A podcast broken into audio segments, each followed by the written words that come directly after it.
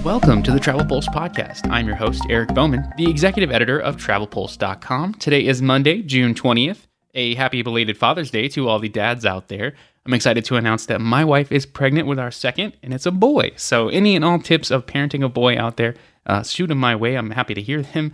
I've been a girl dad for two years now, and I've loved every single second of it. So, very excited now to be a boy dad soon, too. So, We've got a great show for you today. We'll be talking big travel news and then taking a dive into what to expect during the summer travel season now, as uh, tomorrow, Tuesday, June 21st, is the first official day of summer. And I got to ask you all, though, have you ever encountered a situation when traveling where you felt a little uncomfortable?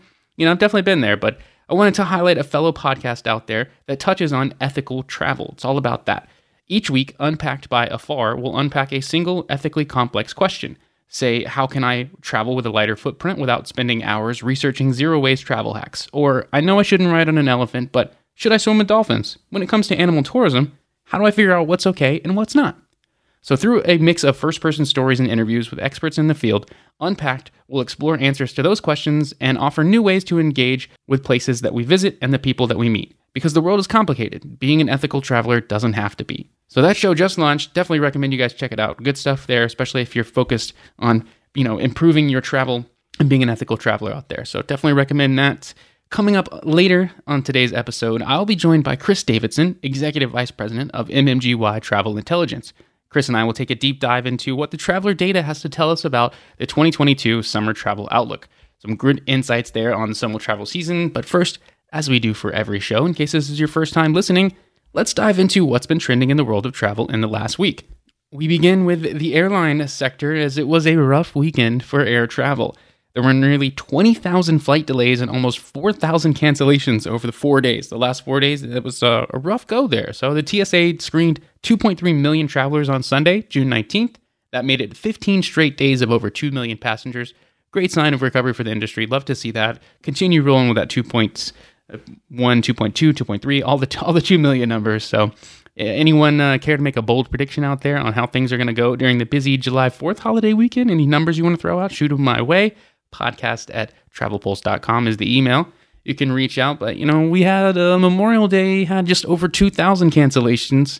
And this past weekend, June was Juneteenth and Father's Day. So, holiday weekend, a lot of people have today, Monday, off and it uh, to have that result in the double of what Memorial Day's weekend's troubles were. Uh, that's not good. It's a, it's kind of a shame that we're, things are getting worse here. Unfortunate of what we're having to deal with. So just be cautious of that as you travel out soon. But you know, it certainly doesn't make you feel all that good about things for July 4th holiday weekend. Am I right? I will be flying that weekend, actually Saturday, July 2nd. I return home from the Disney Wish Christening Cruise event, so I'll be sure to provide a firsthand story on my experiences following that trip.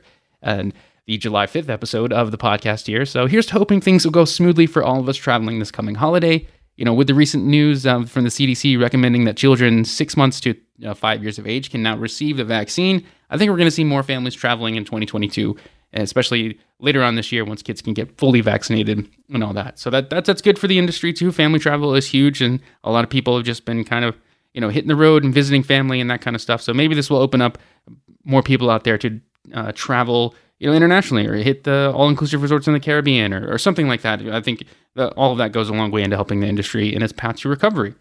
One of those people that were impacted in the weekend's air travel woes, though, was U.S. Transportation Secretary Pete Buttigieg. He actually had a virtual meeting on Thursday with U.S. airline CEOs, and he voiced his displeasure with all these cancellations and delays and the issues that have been happening. Uh, and then a couple days later, there he was having an issue of his own.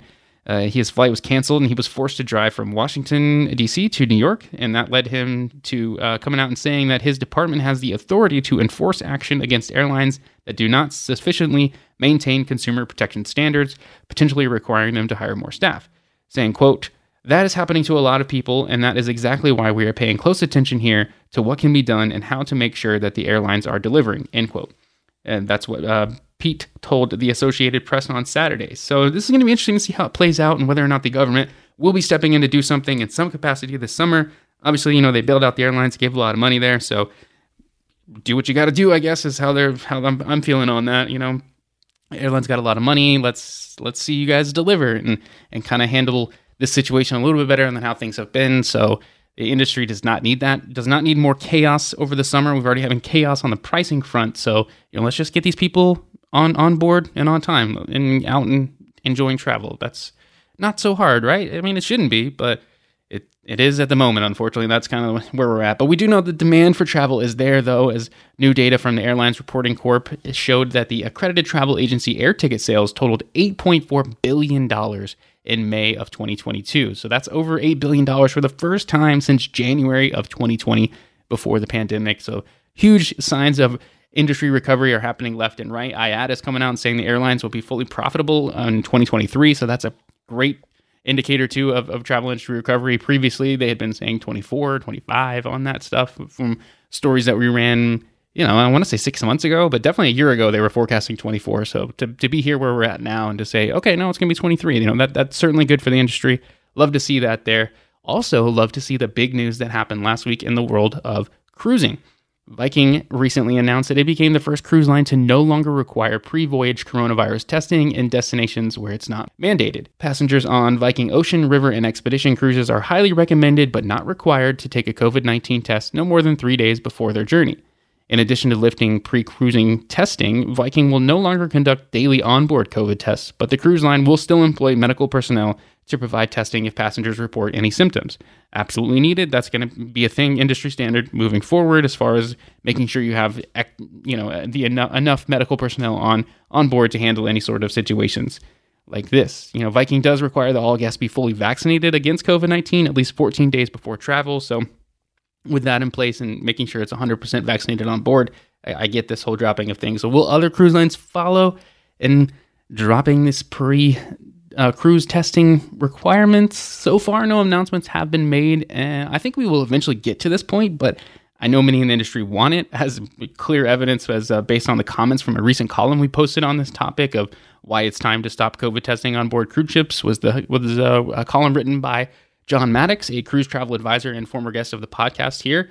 All that said, though, I just don't see the other major jump uh, major lines jumping on this change uh, relatively soon in time. Sure, yes, but but you know this week I don't see it. I'd love to be wrong. Don't get me, you know, I would love that, but I just don't see it. You know, the to adhere to the CDC's highly vaccinated standard, cruise ships out there must main, ha, maintain a minimum of 90% of passengers vaccinated. Um, no requirement like this has been in place for air travel, you know, hotels, theme parks, all of that. But so the cruise industry, you know, still has to deal with that. There were a couple episodes ago on the podcast we with John actually who wrote that column. You know, we we pondered is the cruise line being treated unfairly at this time, and that's you know what they're facing at this moment. But you know they're under a microscope, and the last thing they need is for the mainstream media to jump all over them and hurling things like major outbreak at the sign of you know something that's probably small, but you know they're going to jump on that and you know use those huge headlines that they want to try to entice people to shape their opinions. But you know, there are people out there who just love to attack the cruise industry for whatever reason. They see it as an easy target at times, and they know people don't like it, so they just kind of feed into that beast, if you will, and which I think is very unfortunate for the cruise industry and really for mainstream media in general too. But you know, right now, I I just expect uh, testing prior to boarding to remain a requirement for cruising probably throughout the summer. But you know, from there, who really knows on this? I'd like to to think at some point in 2022 we are going to reach a point where we take a step forward and remove all of these types of things and we just kind of get back to normalcy in some capacity. But that's probably just wishful thinking on my part. What say you? Let me know your thoughts. Podcast at travelpulse.com is the email. So again though as i've said numerous times over the uh, last year i think cruising is still the safest form of travel right now it honestly might be the most affordable bang for your buck, too. You're going to visit multiple destinations. You only have to unpack once. And with everything going on with inflation right now, you know, you might be able to get more out of your dollar by going on the cruise option. And you can also find some deals as multiple cruise lines um, drop deals in the last week, too, you know, so you can save some money. Princess Cruises is offering discounts of up to 40%. The deal, which is good through August 31st, 2022, offers up to 40% off of 2022 itineraries and up to 25% off on 2023 voyages. Norwegian Cruise Line extended their 35% off sale. The cruise line is offering 35% off all cruises through June 30th, along with free alcoholic beverages, specialty dining, excursions, and free airfare for the second guest in a room. That's an awesome deal, and Norwegian is a great cruise line, so definitely check that out. We've also got Azamara recently launched an Exploration Made Easy promotion that offers a $250 onboard credit through June 24th. So if you're listening to this after June 24th, subscribe to the podcast and you can get these sort of things right delivered to you quickly. So uh, that promotion is available on select sailings from September 16th, 2022 to May 5th, 2023. The promotion can also be combined with Azamara's current offer of 50% savings on fares for the second passenger in a stateroom, as well as an additional $500 onboard credit. So there are deals out there. You just got to know where to look. And if you're a consumer traveler listening right now, the best way to start is by working with a travel advisor. I've always said that and I will maintain that. So make sure you're working with a travel advisor out there if you're not already. Advisors can help you navigate the continuously changing landscape of destination protocols. More and more places are reopening and the travel demand increases. So, and I know there's one particular place that a lot of people have uh, long been wanting to visit, and they've been one of the strictest throughout the last two years, and that is New Zealand. But hey, we got some good news there. Beginning today, travelers entering New Zealand will no longer need to take a COVID 19 test prior to arrival.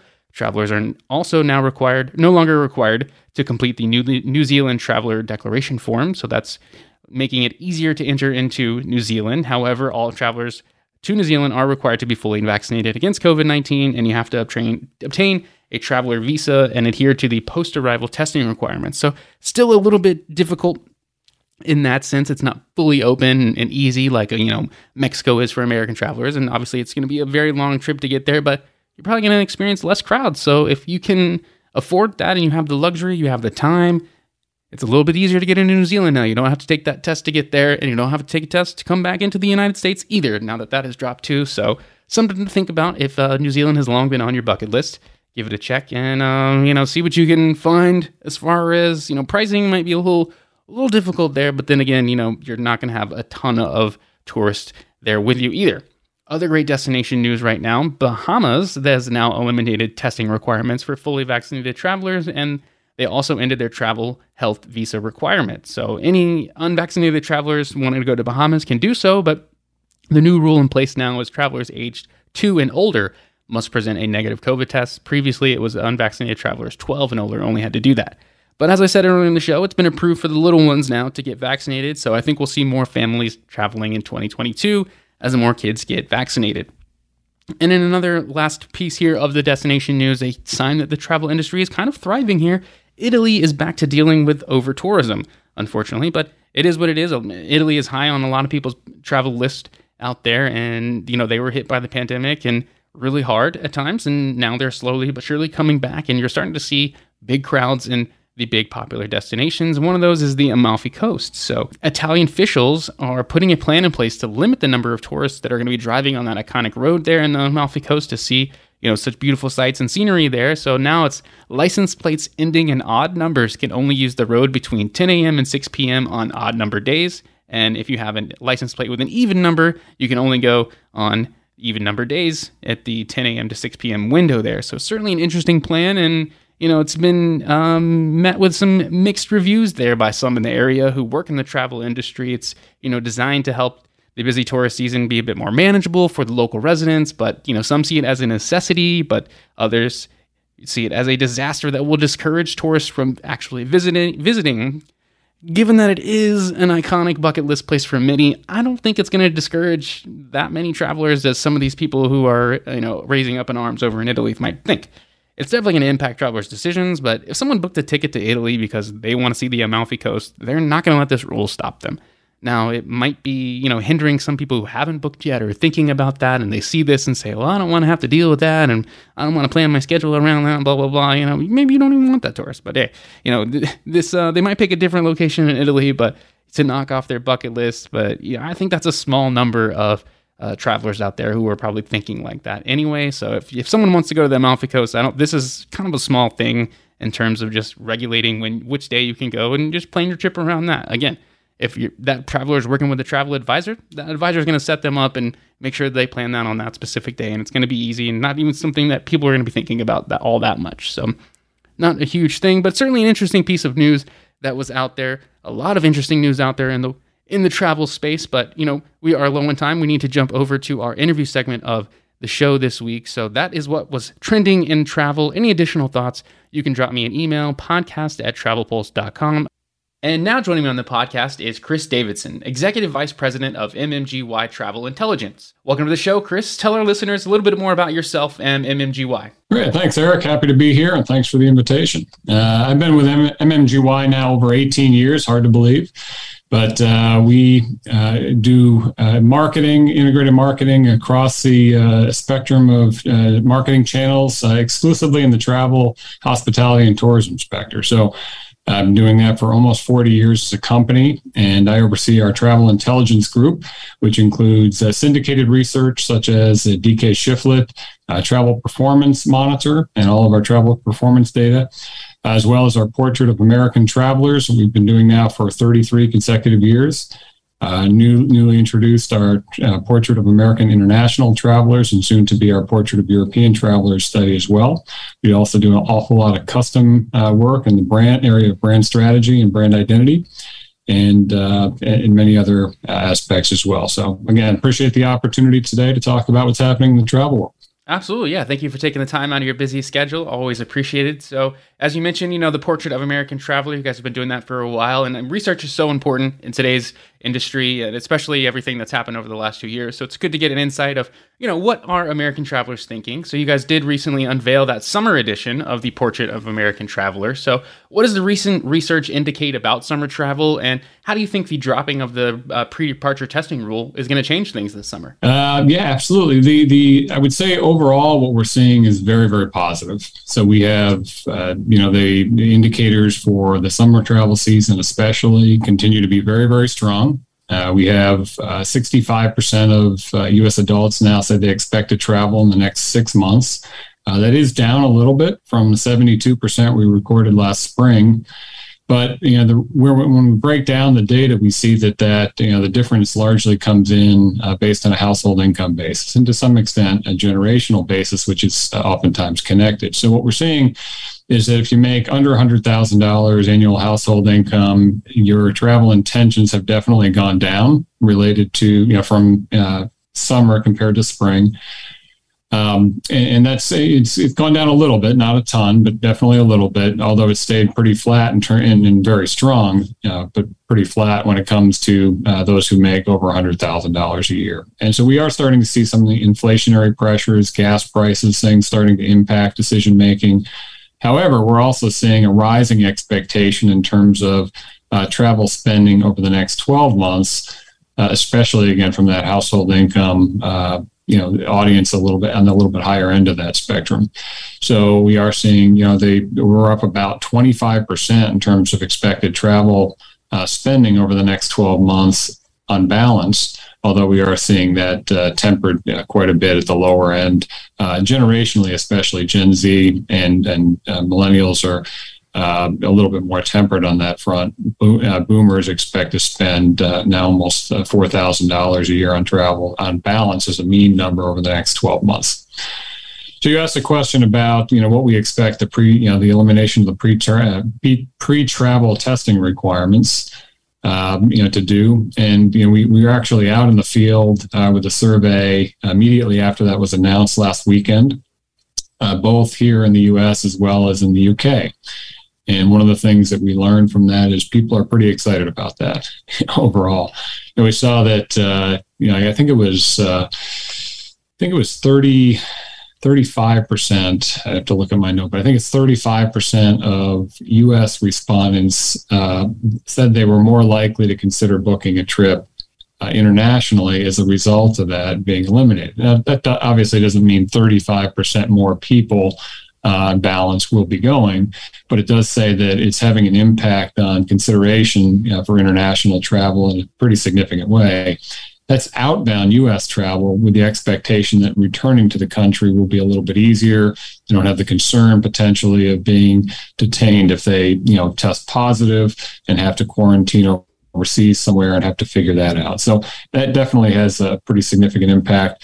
That number gets even more dramatic when you look at uh, the British audience. So we talked again in, in the UK specifically, but 52% of respondents to the U, uh, UK survey said that they're more likely to book a trip to the US now as a result of that news. So again, we know that won't cause a 52% spike in visitation, right. but it's certainly a significant factor for people. That and the the rising cost of travel are you know clearly the you know the top two uh, factors affecting uh, decision making for that UK traveler thinking about going to the U- coming here to the US. So. Uh, yeah, it's again on balance a very positive uh, you know set of data that we uh, we're looking at, and we do expect uh, the impact or the, the overall travel spending to be uh, very strong this summer. I do have some concerns as we get into the fall and, and into next year that uh, the inflationary pressures will uh, will start to impact travel spending a little bit more across the board. Yeah, certainly the pricing is, is key on, on a lot of things in the industry right now, but certainly good signs, you know, with that pre-departure testing rule uh, being dropped and uh, the strong indicators that it is, you know, making impacts on decisions, whether we'll see that, you know, six months from now, what sort of, you know, dollars and cents of that we'll, we'll see will, will definitely be interesting, but certainly yeah. good for the industry and its, its, path towards recovery on, on that front. So with rising prices, you know, being a concern, eh, what do you think is the long-term impact of the current inflation that we're facing right now in the travel industry? Well, clearly, it's going to, I think, catch up with us a bit in terms of the, you know, there there's been a, fair amount of, um, you know, what's called what's been called revenge travel. You know, money that's been saved up to really invest in that, you know, uh, major travel purchase and getting back out there and uh, really wanting to, uh, you know, you know, have that or the, the pent up demand has obviously caused a, rising, a real spike in, in travel demand. So that is, you know, something that clearly in the short term is helping to spur travel. I mean, demand is through the roof. You've tried to book a hotel lately or an airline flight, or you know, look at what the cost of it. Uh, their occupant or the availability of, of seats and, and, rooms is relatively low, and the prices are relatively high. So uh, demand is very, very strong right now. But I think as uh, you know, things like again rising gas prices you know, start to impact how people travel, whether or not they'll impact whether or not people will travel in the summer, I think it remains to be seen. You know, there's been talk of you know kind of that magic number of you know at a per gallon basis of five dollars and twenty five cents or so when, when people really truly start to uh, you know scale back or make decisions that are different um, in terms of travel or not travel. But what we see in our data is that people tell us they're still going to continue to travel even amidst the rising gas prices. They're just going to travel a little bit differently. So they'll travel, they'll stay a little bit closer to home. They might eat in instead of eating out while they're traveling or spend a little bit more on some of the discretionary items like shopping or entertainment, that type of thing. But a much lower percentage of people say they're going to delay or cancel their trips as a result of that. It's just how they allocate their budget. Gotcha. So, uh, but, but I do expect, yeah, I do expect as we go into uh, the fall, as we start to, you know, get out of that summer travel season, I think people will uh, be a little bit more reticent, certainly to pay the prices that, that we're seeing now. And I do, I do expect that, you know, the impact of uh, the rising prices um, to to have a, a, much greater impact as we go. We're we're looking at 2023 as a you know just a we were watching carefully in terms of what demand is because I think that was where that's probably where we would see the impact if prices remain and inflation remains where it is today.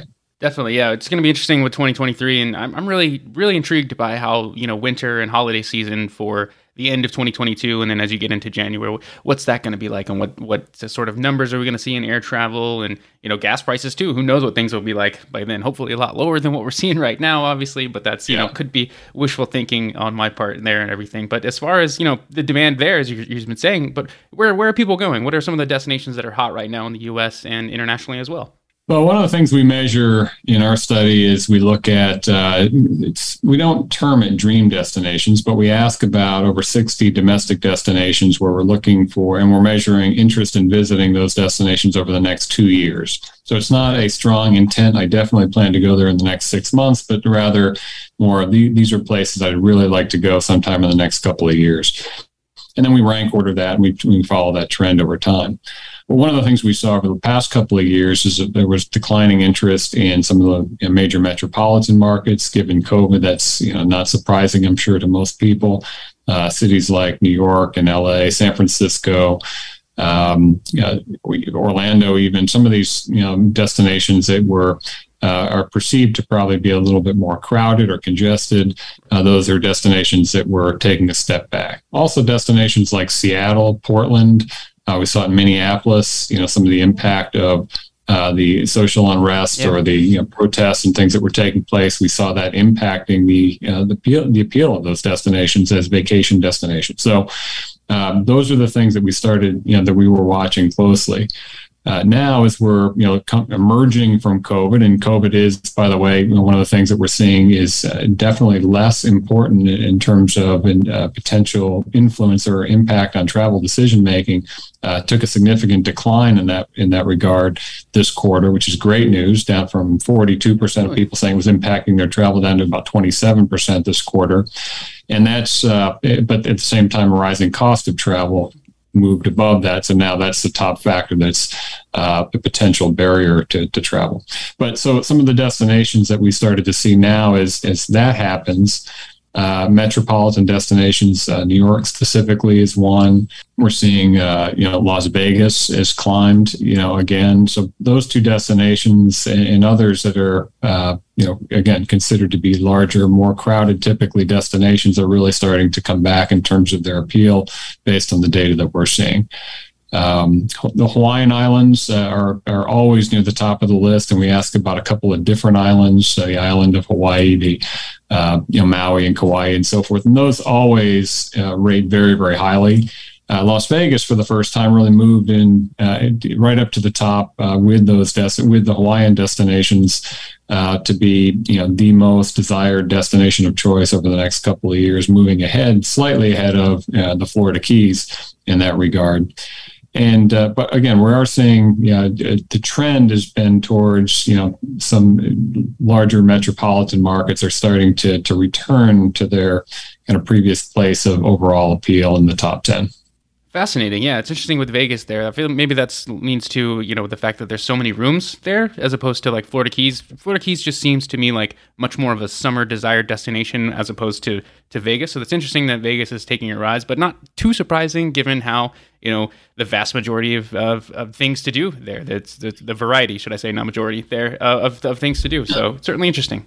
Yeah, it's it's Vegas is a is a, a real anomaly in many ways for lots of reasons. But you know, I think Steve Wynn once told us when we were you know working with them that you know Vegas is all about choice. If you think about one word to define Vegas, it's it's choice because they're uh, you, whether you want a, a an easy you know, cheap buffet meal or you want a you know a Michelin three star restaurant uh, you can find it usually within about 100 yards of where you're standing. So it is an amazing, and that's just on the food and beverage side, obviously. But it is, uh, it's a real interesting destination. But it is, you know, the appeal continues to rise and really is, you know, for the first time, and what we're, we're, we're looking at considered to be one of the top, uh, or the top, right at the top of uh, all destinations we ask about good for Vegas. They're they're thriving on, on that. They also just released too. They had some really good numbers on um, air airline status too of arrivals and everything. So yeah, that kind of lines in with that too. So, uh, as you've been doing these, you know, portrait of American travelers and everything over the years, what do you think you've learned, you know, from years past and how things have changed with the pandemic and stuff? Well, I mean, what have we learned? We, I mean, we we we've watched. I mean, things like, you know, there, there's tons of things that we've learned. We we track, you know, every you know the way we structured the, the the portrait studies. Now we we move from an annual study, which it was prior to 2021, uh, starting in 2021, we moved to a quarterly study. So we're tracking trends over on a quarterly basis, and uh, we include certain uh, data points or questions, content every quarter. So we're looking at travel intentions and travel spending and safety perceptions and destination interest and, and, and a range of other things. We, we measure each and every quarter. And then we introduce uh, a certain you know, number of topical modules, about three to four of those each and every quarter uh, and that and then we change that every quarter and then we replicate you know that content on an annual basis so we're looking at year over year trends so just in terms of structure but there so the things that we're learning I mean we've seen the rising uh, uh, you know, importance and, and you know expectations of using travel advisors, uh, which has been pretty you know fascinating to track. Uh, we did see that take a step back a little bit in the most recent numbers in terms of those, you know, the percentage of travelers who expect to use a travel advisor in the next 12 months. But we believe that's also because we're seeing a, a little bit lower incidence of travel reported by uh, the younger generations and younger generations in our data is, are actually the generations most likely to say they're planning to use a travel advisor. So we think that's very very much, very much connected. You know, road trips. I mean, road trip seems like a pretty basic thing that's been around for a long time, but you know, we look at you know 2014 data in terms of those and percentage of people who reported uh, taking a road trip in the past 12 months, and that number was around 33 percent. Well, that number is up to um, almost 70. I think it's uh, actually about 67 percent, as I recall. And you know, in, in terms of the most recent data, and it's been a steady increase each and every year, even through COVID. And you know, we're seeing the expectations of a future road trip has has risen uh, in a similar trend line uh, as well. And and that one's pretty interesting, looking at how you know the the the idea of spontaneity is impacting uh, you know people's uh, desire to get out and explore a little bit. And it'll be interesting to see how the colliding, you know, how the factors of, uh, you know, lower availability, rising prices, and that you know desire for spontaneity, you know, kind of collide in terms of people looking at uh, travel experiences for this summer. So as we're advising people on what to what to be thinking about, what to be doing. It's uh, the the overriding uh, piece of advice is uh, book early, book now, because you know we are seeing that uh, it is uh, the expectations of what's going to be available when you want to travel is is pretty tight this summer. Absolutely, yeah. You cannot hesitate when it comes to booking summer travel right now. So that is a key point of advice there, and interesting stuff about the you know using a travel advisor. So I think a lot of travel advisors listening right now too, you know, definitely check out the Portrait of American Traveler stuff because I think you can learn a lot about you know what the American traveler is thinking and utilize that in your business as well. So great stuff there. Any additional advice you uh, advice you'd want to pass on to our uh, traveler traveler listeners or travel advisor listeners um, for this summer? Well, just one one point on the you know the travel advisor piece. I mentioned that we do these modules on a quarterly basis. We do have a, a module dedicated to travel advisors uh, this quarter in summer edition. It's available now, so it gives a pretty good insight into the you know the reasons people say they use travel advisors, as well as um, you know, we, we break that down on a generational basis. So we see some differences in terms of why an older traveler would typically, you know, seek out the, the advice of a travel advisor and, and how that differs from a younger traveler doing the same thing. So it is a pretty interesting, uh, and there, there are definitely some differences. It's pretty interesting analysis. But in terms of uh, recommendations, again, I think booking early is probably um, the, the biggest piece of advice because it, it is, you know, I, I don't know if you've tried to book travel recently, but uh, it is uh, it is amazing how much you'd expect to on a, taking a road trip and, and booking a you know roadside kind of hotel motel and uh, you know I used to do that about it half an hour out from those places as I traveled, and now it's it's increasingly difficult to, to find availability for things like that. So, uh, booking in advance, planning ahead is certainly would be an important part of that, and also you know looking at you know other options, the rising uh, popularity of um, short-term rental. Uh, companies, Airbnb, Vrbo, and others, uh, you know, obviously great options to consider, you know, for those who are typically used to considering a uh, only hotels, it's it's it's a very interesting uh, option that provides a uh, fair amount of flexibility and, and and great deal number of options that were previously not there. So anyway, something to consider as people plan travel this summer. For sure, yeah, flexibility is key. You got to kind of venture out and maybe not do so much of what you've used to, especially if you haven't traveled in two years. Things are definitely different now. So I appreciate you taking the time, Chris, and uh, tell people where they can find the uh, Portrait of American Traveler stuff and anything else you want to plug. Take it away. Great. Thanks very much, Eric. And, and again, uh, really enjoyed the, the conversation. Uh, we, uh, the Portrait of American Traveler Summer Edition is available uh, on our website. It's mmgyintel.com. That's mmgyintel.com and you can purchase either the summer edition only or you can uh, purchase a full annual subscription which includes each of the four seasonal editions uh, other research is available including our uh, profile series of underrepresented traveler audiences uh, on the Black Traveler, uh, our Vistas Latina study uh, for uh, looking at Hispanic American travelers. And uh, we're going to be releasing our uh, portrait of travelers with disabilities uh, with a focus on mobility and accessibility here at the end of July. So, real, a lot of interesting stuff we're looking at. And uh, again, thank you for the opportunity. It's definitely an, an exciting time to be in the travel business. Absolutely, it really is, and I love that you guys are uh, doing so many different variations too, not just a, a, quarterly thing, but also taking a look at that diverse uh, options as well. So that that is fantastic. So that is all the time we have on the Travel Pulse podcast this week. Thank you guys for listening. Uh, podcast at travelpulse.com is the email handle. You can reach out with any feedback, comments, or leave a review wherever you listen to podcasts. I would greatly appreciate it. Thanks for listening, everyone. Have a great week.